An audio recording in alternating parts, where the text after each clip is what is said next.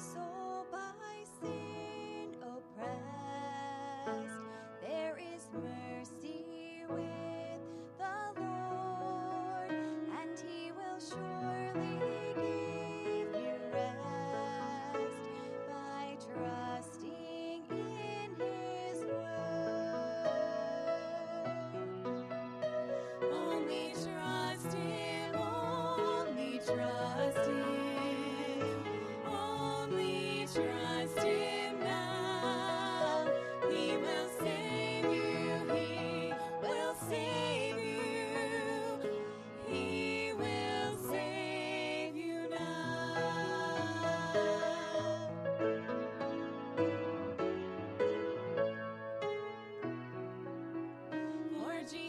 Shed His precious blood, rich blessings to bestow. Plunge now into the crimson flood that washes white as snow.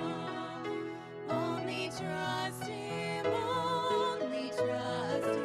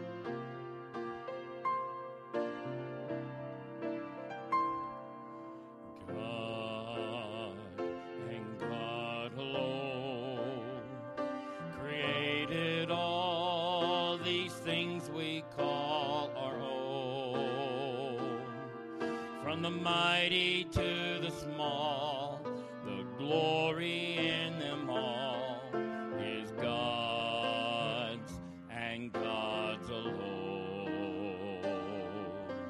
God and God alone reveals the truth of all we call unknown. The best and worst of men can't change the master plan. It's God's and God's alone. God and God alone is fit to take the universe's throne. Let everything that lives serve its truest praise.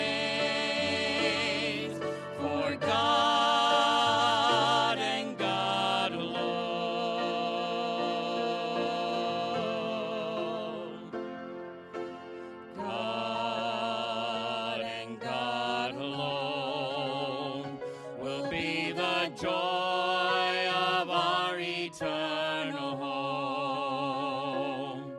And he will be our one desire.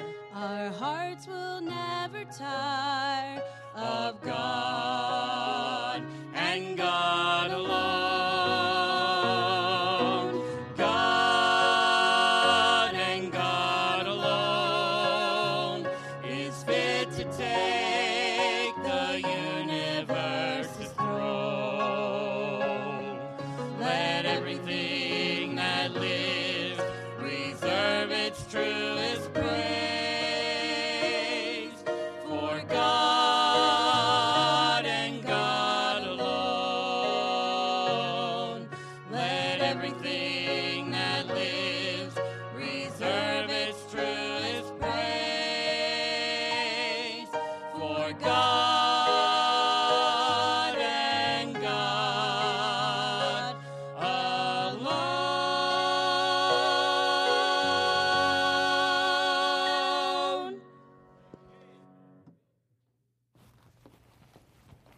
I was hitting that last note in my mind, and then they hit it. I thought, man, I'm going up on that one. And they did, and I was like, whoa. Amen. God and God alone. That's good stuff. Amen.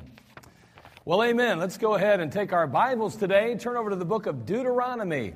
Deuteronomy chapter six. We're going to begin reading in verse six. We're going to read through verse twelve today. Again, probably a somewhat familiar passage, and you've been in church a number of years. If you haven't, well, then this may be the first time you've ever heard it. And either way, we're going to start things off by addressing the passage slightly and then just kind of moving along here. What a wonderful, wonderful group that's gathered on this Father's Day. We're so glad you could be here. Deuteronomy chapter six. You know, years ago when we had our V B S's and things, um, we didn't have much competition.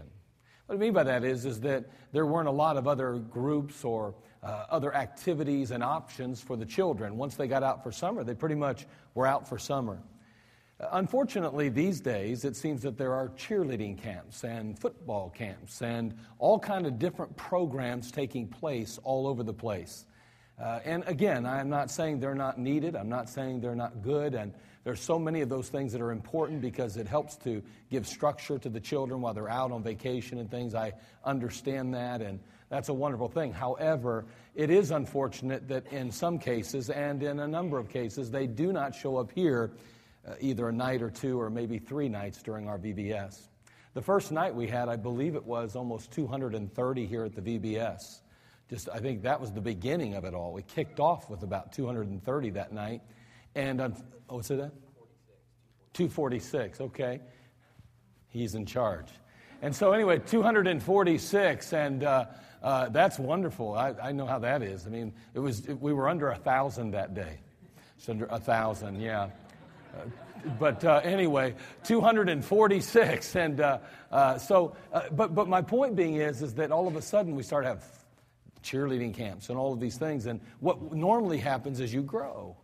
And unfortunately, we had one day or two that was really bad. And, and I mean, really bad, and con- considering the first day, I should say. Not really bad in the sense that we didn't have kids here, but just that we didn't have the numbers that we'd hoped to have. And so we really are struggling. It's hard to uh, get kids into church today. It's very difficult at times. And so we appreciate the prayers that went out, because while they were here, uh, we wanted to impact their lives. And I do believe in many cases there were some really, some real breakthroughs, and in some cases there were even eternal decisions made, and we're so glad. And I had the privilege of preaching in the teenagers, and I mean, honestly, uh, they had a good groups up there. I mean, the first night alone, they had like sixty-three, and I think the one night they might have had uh, into the seventies, maybe eighty or so, and uh, he's not going to correct me. Okay, good. Whew. Okay, so anyway, uh, so either way, So either way, they had great groups, and boy, I tell you what, those young people listened, and they got involved, and you know. And let me just make a statement, and you you maybe even think differently than this, but can I tell you that teenagers today like hard preaching? They love it. You know the ones that don't like hard preaching today? The older people. When I say older, I'm talking about the ones that aren't teenagers. I'm not talking about some of you that are a lot older than me. Because I'm not old, right? Yeah, right. Okay, so anyway, but really, whoa, they loved it. So I just want to thank you again, you know, from a pastor to you. I just want to say thanks, I mean, for all the involvement, everybody that was plugged in. You did such a fabulous job. We had a great time. I know I did. I enjoyed, I love Vacation Bible School. I love Teen Spec. And I know that so many of you played a vital role. And if you weren't here and you were praying, can I tell you this? Your role is not diminished in the least. You played a very valuable role. And so we thank you for your prayers so much. So thankful. Deuteronomy chapter six, verse six, it says, "And these words which I command thee this day shall be in thine heart. Thou shalt teach them diligently unto thy children, and shalt talk of them when thou sittest in thine house, and when thou walkest by the way, and when thou liest down, and when thou risest up. And thou shalt bind them for a sign upon thine hand, and they shall be as fauntlets between thine eyes. And thou shalt write them upon the post of thy house, and on thy gates. And it shall be, when the Lord thy God shall have brought thee into the land which he sware unto thy fathers, to Abraham, to Isaac, and to Jacob, to give thee great and goodly cities, which thou buildest not, and houses full of all good things, which thou fillest not, and wells digged, which thou diggest not, vineyards and olive trees, which thou plantest not. When thou shalt have eaten and be full, then beware, lest thou forget the Lord, which brought thee forth out of the land of Egypt, from the house of bondage." You know, as we read this particular passage, Uh, there's a number of directions we could go. But as I look at this, I I get the impression, and I believe I'm spot on, that God intended for that particular generation to pass on their faith to the next. And he's giving us somewhat of a prescription on how to do that.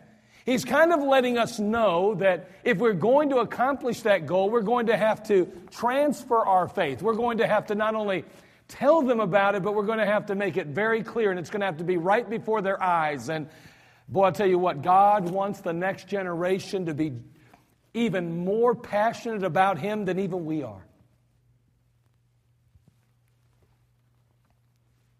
In Second Timothy two two, the Bible tells us, "And the things that thou hast heard of me among many witnesses, the same commit thou to faithful men, who shall be able to teach others also." God always intended that the present generation pass Him down to the next generation.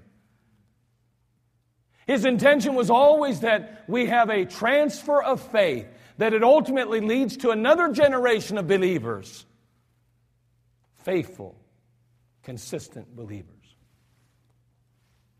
Over the years, we've heard study after study that has reminded us that we're failing in this area. You know, studies that consistently remind us that children reaching the age of eighteen are leaving the church in groves.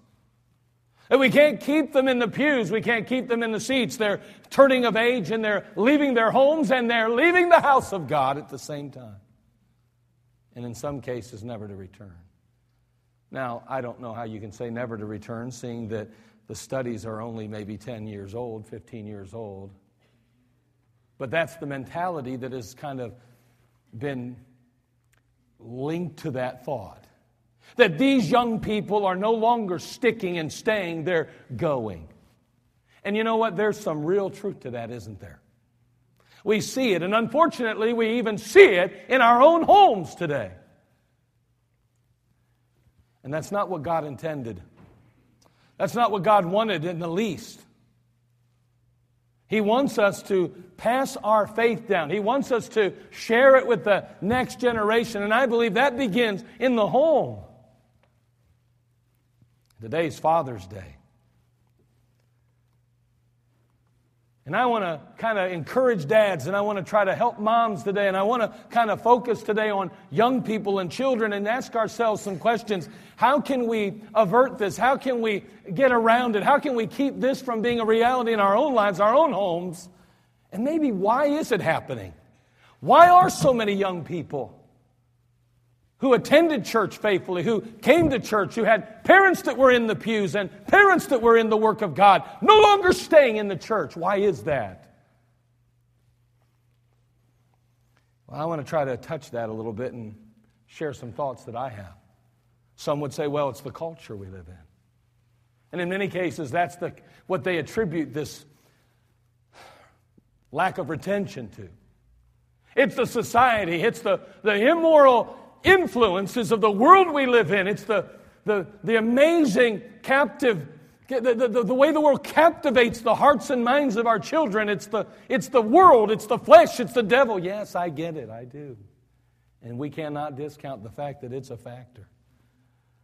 However, I want to share some thoughts too today very quickly. And I mean quickly today. We're going to try to be done in the next twenty minutes because we have so many things to do.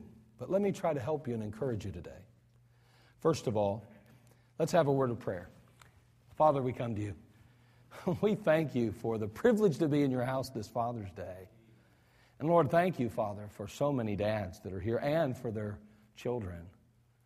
Father, we ask, Lord, that you'd bless every home that's represented and every life that's here in this room today. Lord, help us, Father, as we, every one of us, try and do our very best to possess the needed elements to be able to successfully pass our faith down. Your faith. The faith. We need you now, Lord. And Lord, if there be any that are in this room that have yet to enjoy a personal walk in relationship with you. They've never addressed their sin with you. May they settle it and ultimately have a relationship like never before. Well, thank you in Christ's name. Amen. So, let me begin by making a couple statements. First of all, your life is speaking always. Your life and my life, it's always speaking. It's always saying something. And, and, and I'll make some statements now, and I want to kind of reinforce that by saying this. It's not what you say necessarily, but what you don't say. We're talking about why is it that young people are leaving the church in droves? Why is it that we can't keep them in the seats of the pews? I really believe there's a problem because it's not just what we're saying, it's what we're not saying sometimes. It's not just what you do, it's what you don't do. It's not just where you go, it's where you don't go. It's not just what you watch, it's what you don't watch in a sense. It's not just what you listen to, it's what you don't listen to. My point being is, is that sometimes if we're not careful, we think we're, we're doing the right things, but sometimes our children are watching us always. Well, I did this and I did that, but they're not just watching when you do that. They're watching all the time. Your life is speaking twenty-four hours a day, seven days a week. So it's not just what you say, sometimes it's what you don't say that impacts them.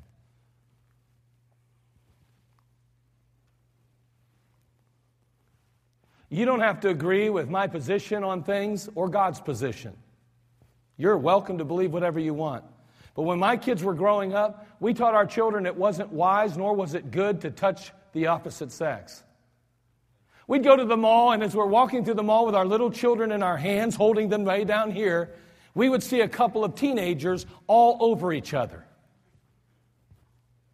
And I made a point to say, now that right there is not, that's not right. I, I don't think they're married. They don't look old enough to be married. And until you're married, you shouldn't be doing those things. The Bible says you ought to be married before you do that. Now, I could have said nothing, but I'd have been speaking volumes by saying nothing. Now, listen, you don't have to agree with that.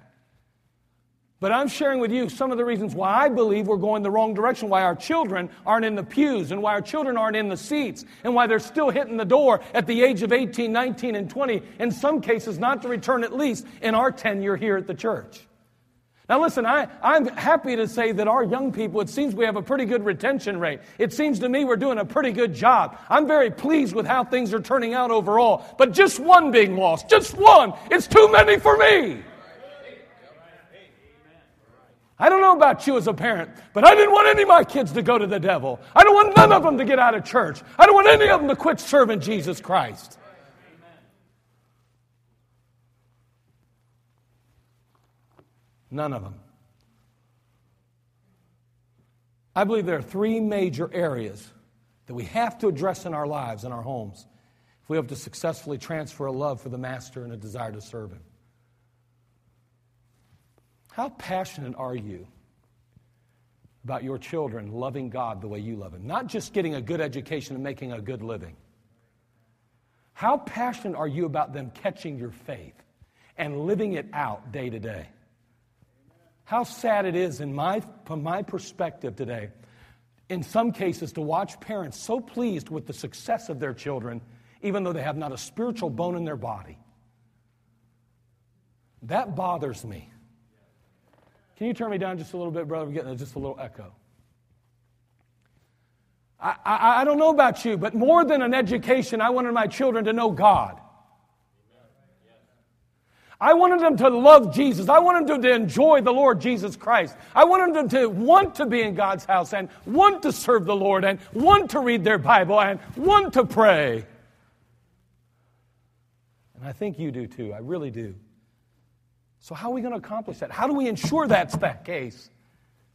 And that when they do turn nineteen and twenty and twenty-one and twenty-two, they still have a heart for God. My young, my young, chil- my children are not really that old yet, so I understand. And please don't become a Pharisee and start casting stones and saying, "Well, you'll see. They've only they're really young yet. You'll see when they turn thirty-five. We'll see where they're at then." Yeah, I pray to God they're not out in the world, just like I pray yours aren't. I wouldn't wish evil on you like that. I hope you're not wishing evil on me and my family either. But I do want to share a few principles I think will help us. Can I have our slides, please? First of all, the first one is your reasonable service. I mean, your relationship. Your relationship. Three elements that are so important and vital. And I know some, some will say, we've heard it all over again. Well, you know what? We're not hearing it well enough because we still have an attrition rate for our young people. Relationship. Relationship involves desire. It involves discipline. It involves devotion. And it's demonstrated. The problem sometimes is with our relationship, we got to understand it does take discipline in our lives. You don't just simply say, I have a relationship with the Lord, but I never read my Bible and pray, or I miss constantly and continually. I still love Jesus, though. You don't have a relationship with the Lord if you don't meet with Him consistently. And you say, you can't judge me. Well, read your Bible and let God do it. I promise you that if you say you have a relationship with your wife, but you never talk to her, you never fellowship with her, you never go out with her, you never do anything with her, you only do it when it's convenient for you, I promise you if I talked to her, she'd say, our relationship stinks. But when it comes to God, we have a de- we define what a relationship is and if it's good or bad based on our perspective. And in many cases, our relationship is not what it ought to be. It's wanting. See, relationship in your life is where true impact is realized in the life of your children. If you don't have a relationship with the Lord, if it's not something that's consistent, then they will never realize the relationship with the Lord and how important it is. It will not impact their life. See, this relationship says, it's real. It's real.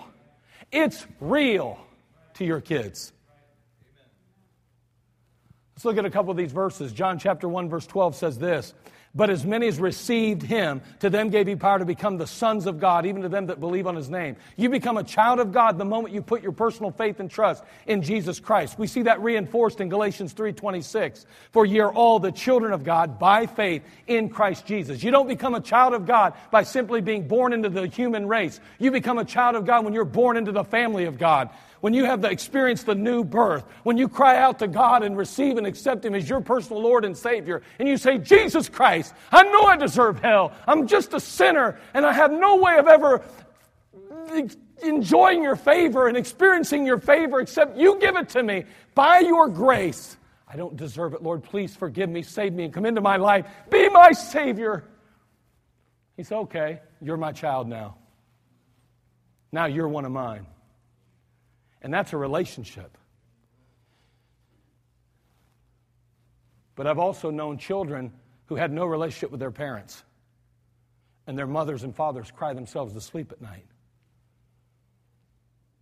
I wonder, does God cry himself to sleep at night because there's no relationship between you and him? Psalms chapter one forty-three, verse six expresses the relationship. Turn there if you would. one forty-three, verse six, we see the psalmist. This is the attitude. This is the heartbeat of the true believer. This is how we ought to see our Lord and desire him in our life. Notice what he says here. Boy, this, this right here is a pretty tall standard. This is a tough one. It sounds easy, but it's not.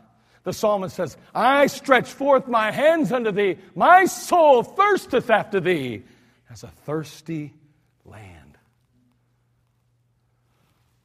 Oh God, I thirst after you, he says.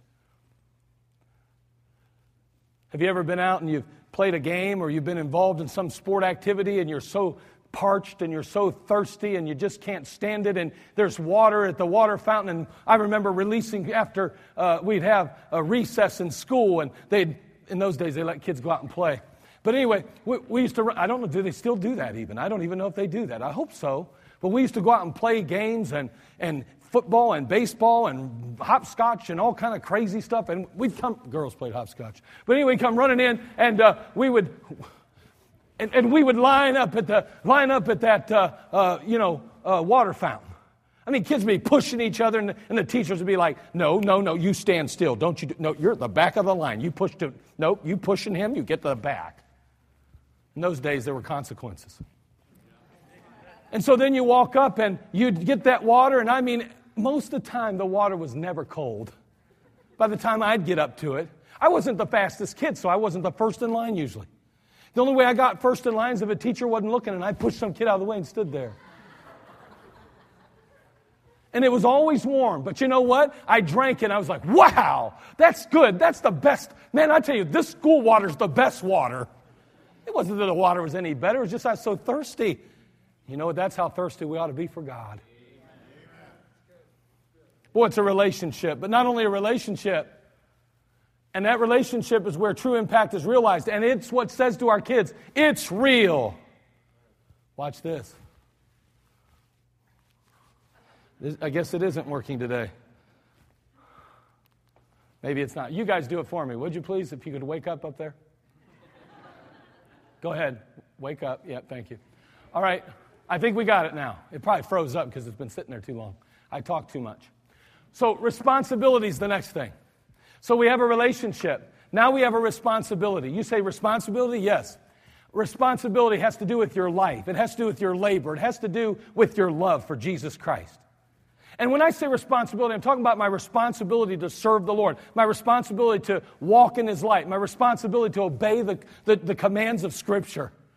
He says in John fourteen, fifteen, if you love me, keep my commandments. I mean, I, I need to have a relationship with the Lord, and that's, that relationship takes place what's called the secret place. It's me and God getting alone together, continually striving to learn more about Him and to grow in Christ and to memorize Scripture and to really take in the Word of God. But now I got to put into practice what I'm digging out and what I'm getting, and I have a responsibility according to the Word of God to do that.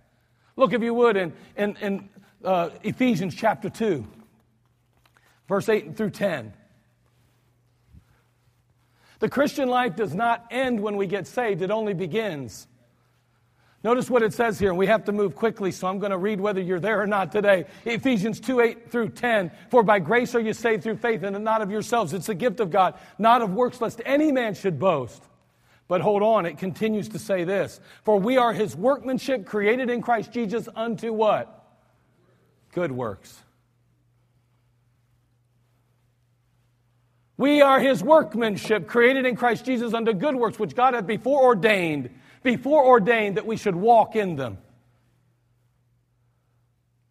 Well, I'll tell you what, God never intended for us to get saved and simply sit on the sideline. He wants us to be involved in the work of God. He wants us to do something on his behalf, something visible for him. See, that, that responsibility, that's where true impact is reinforced in the life of our children. See, the relationship says it's real to them. They see us in our Bible. They, they recognize that we're, we're excited about the things of God. They, they see our passion for Christ. They, they see our tears maybe even at times, and they recognize our heart. And then they say, man, not only that, but it's real enough to be inconvenienced. They're willing to take on the responsibility that's exercised and, should I say, exposed and, ex- and then ultimately to be exercised from the Word of God. They're living the life, not just talking about it. Man, I mean to tell you, it says, man, this is real enough to be inconvenienced. My parents are willing to go to church all the time. My parents are willing to go out soul winning. My parents are willing to prepare Sunday school lessons. My parents are willing to do this, and they're willing to do that. My grandparents are willing to do this, and they're willing to do that. Man, they are willing to be inconvenienced because this relationship they have is so real.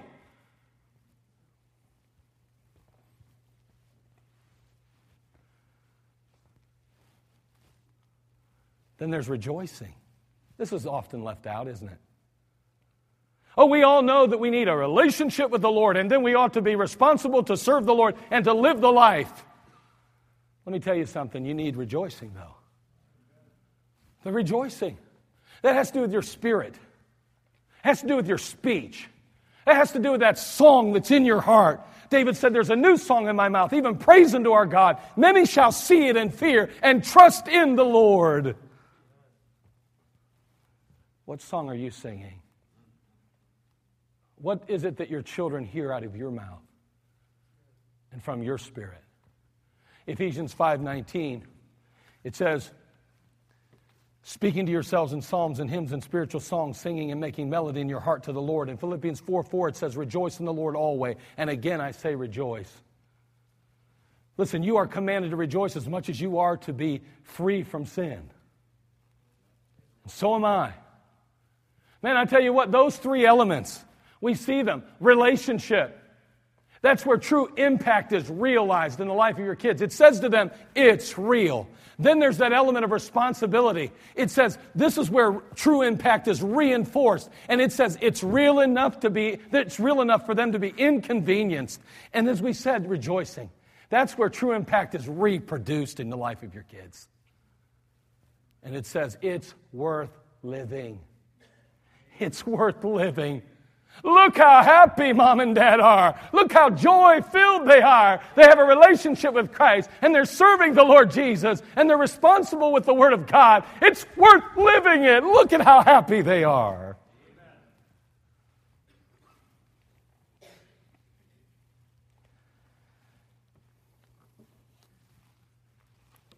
How many in the crowd can ride a bike?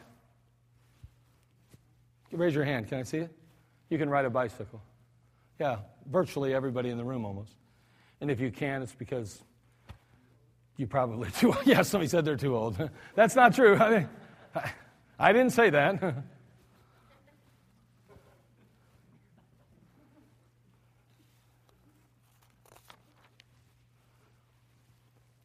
Years ago, well, well, yeah, years ago, I, I was a kid. I probably was six. I mean, it's at least twenty years ago or so. And I still remember jumping on a little bike. It was tiny. It was little. My parents had gotten it for me. They'd gotten it for me. And I still remember mom or dad, usually mom. But anyway, mom or dad running beside me after taking off the training wheels. And I'm on. And pretty soon I'm going. And then I'm going. And mom's letting me go. Dad's letting me go a little bit, just a few feet, and then they're grabbing hold of the steering wheel, grabbing hold of the steering wheel. Pretty soon it comes time to fly. And mom and dad, they're holding on, and I'm going with them, and they're like, all right, we're going to let go. We're going to let go. No, don't let go. No, don't let go. And they let go. And I'm like, yeah. It turned out bad. There was a number of times I went, pff, pff, pff. Pretty soon, guess what happened? I was soaring like an eagle. Do you know I've I still ride bikes today? I was on the tow path just the other day. Man, riding the bike. Do you know, you know what I didn't find on the tow path? I'll tell you in a minute.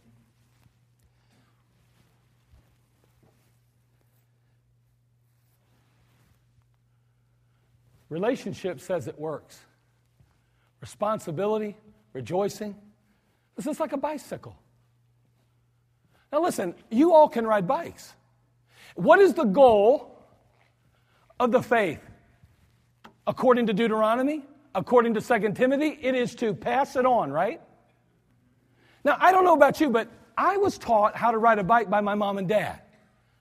Now, my brother, he was different. He was three and a half. And I taught him how to ride, and my other, we taught him how to ride. He really got scraped up. Imagine a six-year-old teaching a three-and-a-half-year-old how to ride. That's what was going on. My mom will attest to that. But that we were taught, we passed it down. Isn't that something? And you know what? When you look at that bike, it has all three elements. By the way, if you have a relationship with God, but there's no responsibility, you're not acting on it, and you're not rejoicing, let me tell you something, your kids are going to crash. They're going nowhere in their Christian life. Uh, by the way, if you have a relationship, but you're not being responsible and obeying the Lord and serving like you ought to be, oh, you're happy in Jesus. I love Jesus. He's wonderful. This is great. What's it cause you to do? Nothing. Your kids, they're not going to respond to your faith either. There's one wheel missing. Guess where it's going? Nowhere. Oh, but you are, you got a relationship with God. You got saved, and man, I mean to tell you, you started growing in the Lord, and you got involved in the work of God, but through the years, things have gotten a little bit stale, and it's got a little bit rough, and you know, it's just not the same. Those people that you thought were perfect are by far not even close. Bunch of hypocrites, bunch of losers. Oh, oh, no joy in your life, right? Oh, so you've got the relationship and you've got the responsibility, but you're missing a tire here. Guess what? Going nowhere. Your kids are not going to go anywhere for God. There's no rejoicing in your life. It's not worth living the Christian life if it's not a joy-filled life. You say, well, it is. It should be. For kids, the only thing they see, you're the gospel. You're the gospel. Well, it's the church's job. No, it isn't the church's job to raise your child to live for God. We reinforce what you're supposed to be doing. We're reinforcing what you're supposed to be teaching. You're supposed to be showing them that the relationship's most important. You're supposed to show them that responsibility follows that kind of relationship. You're supposed to be saying, it's worth living. It's worth living. It's lovely. It's wonderful. It's I'm so happy to be a Christian. And then we come along and go, you've got to have a relationship with the Lord. You must follow through with that relationship, and you should be rejoicing. God says it ought to be a wonderful life, and it is a wonderful life in Jesus. And they go, I know, I've seen it my whole life. And they, and when they start to question your authority, they turn and see that there's other people doing just like you are. And they go, I guess they're right. Relationship, responsibility, rejoicing. Hold on, you know what I don't see on the tow path? I do not see unicycles.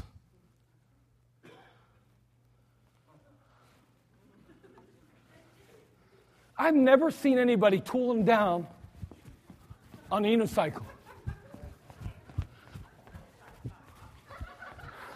I've never seen that. I've never seen anybody doing a five-mile bike ride on a unicycle.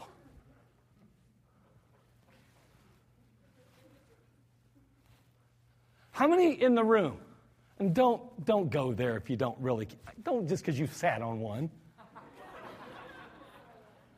You really know how to ride a unicycle in this room.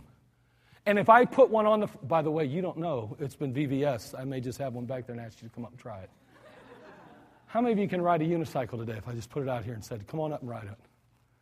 Whew. I don't even see one. There might be, Joe, you can. You're just being modest, aren't you? You sh- No? Okay. Let me tell you something. A lot fewer people can ride unicycles than bicycles. You want to know why? It's harder to balance. It's hard to get your balance. There's only one wheel. It's hard to find your balance. And guess what? It's really hard to go the distance. You know where most Christians leave their life and where that sits for the most part?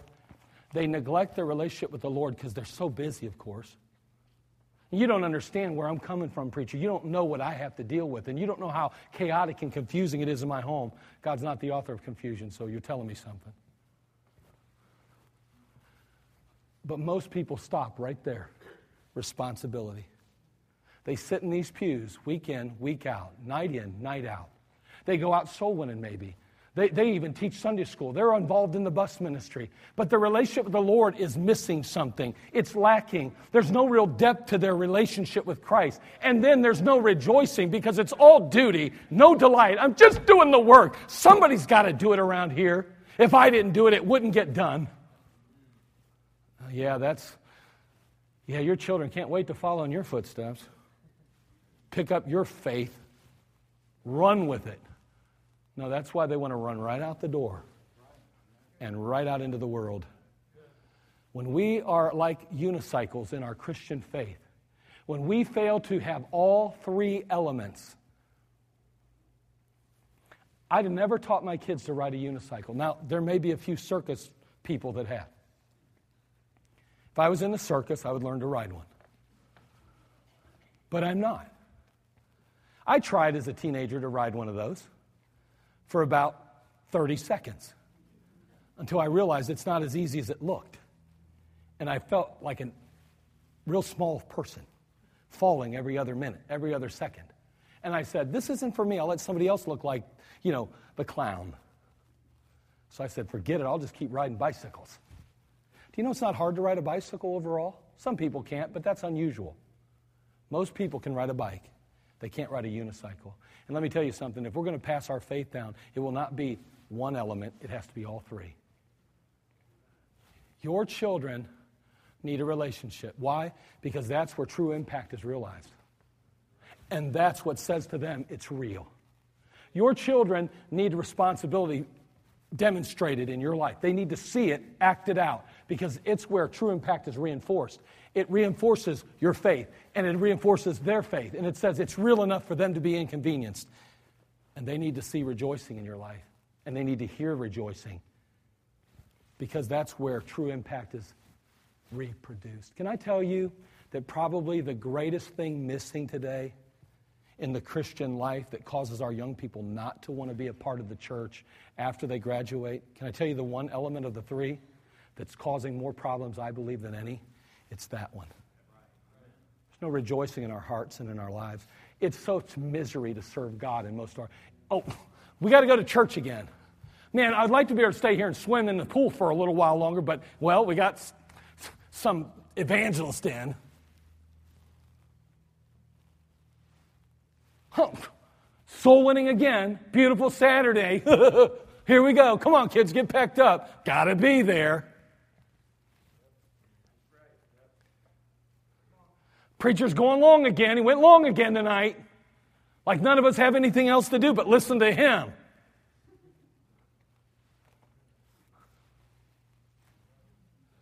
Those people are idiots. I can't stand that person. I don't like that pastor when he gets all yelling real loud and he says those things. I don't think he should be joking in the pulpit. I don't think he should say things like that. I don't think he should stand on the back of the pulpit like that and hang on it.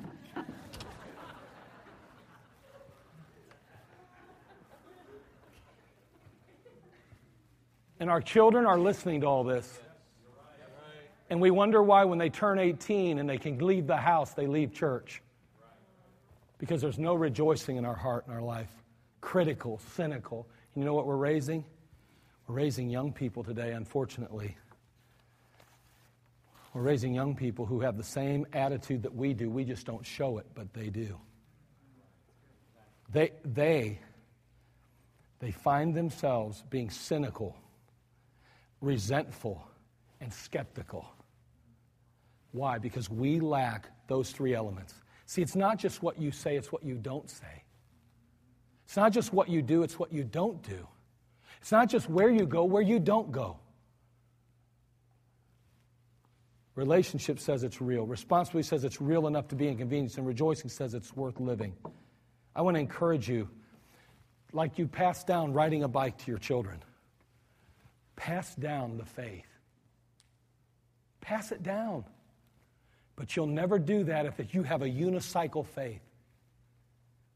It has to be a threefold faith: relationship, responsibility, and rejoicing. If any one of the three is missing, you run a tremendous risk of losing your child to the world.